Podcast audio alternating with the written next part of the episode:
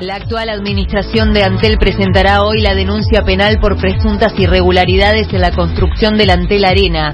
Se basan en las conclusiones de la auditoría que determinó, entre otras cosas, que el complejo costó 120 millones de dólares, tres veces más de lo comunicado en un inicio por la entonces presidenta de Antel y actual intendenta de Montevideo, Carolina Cose.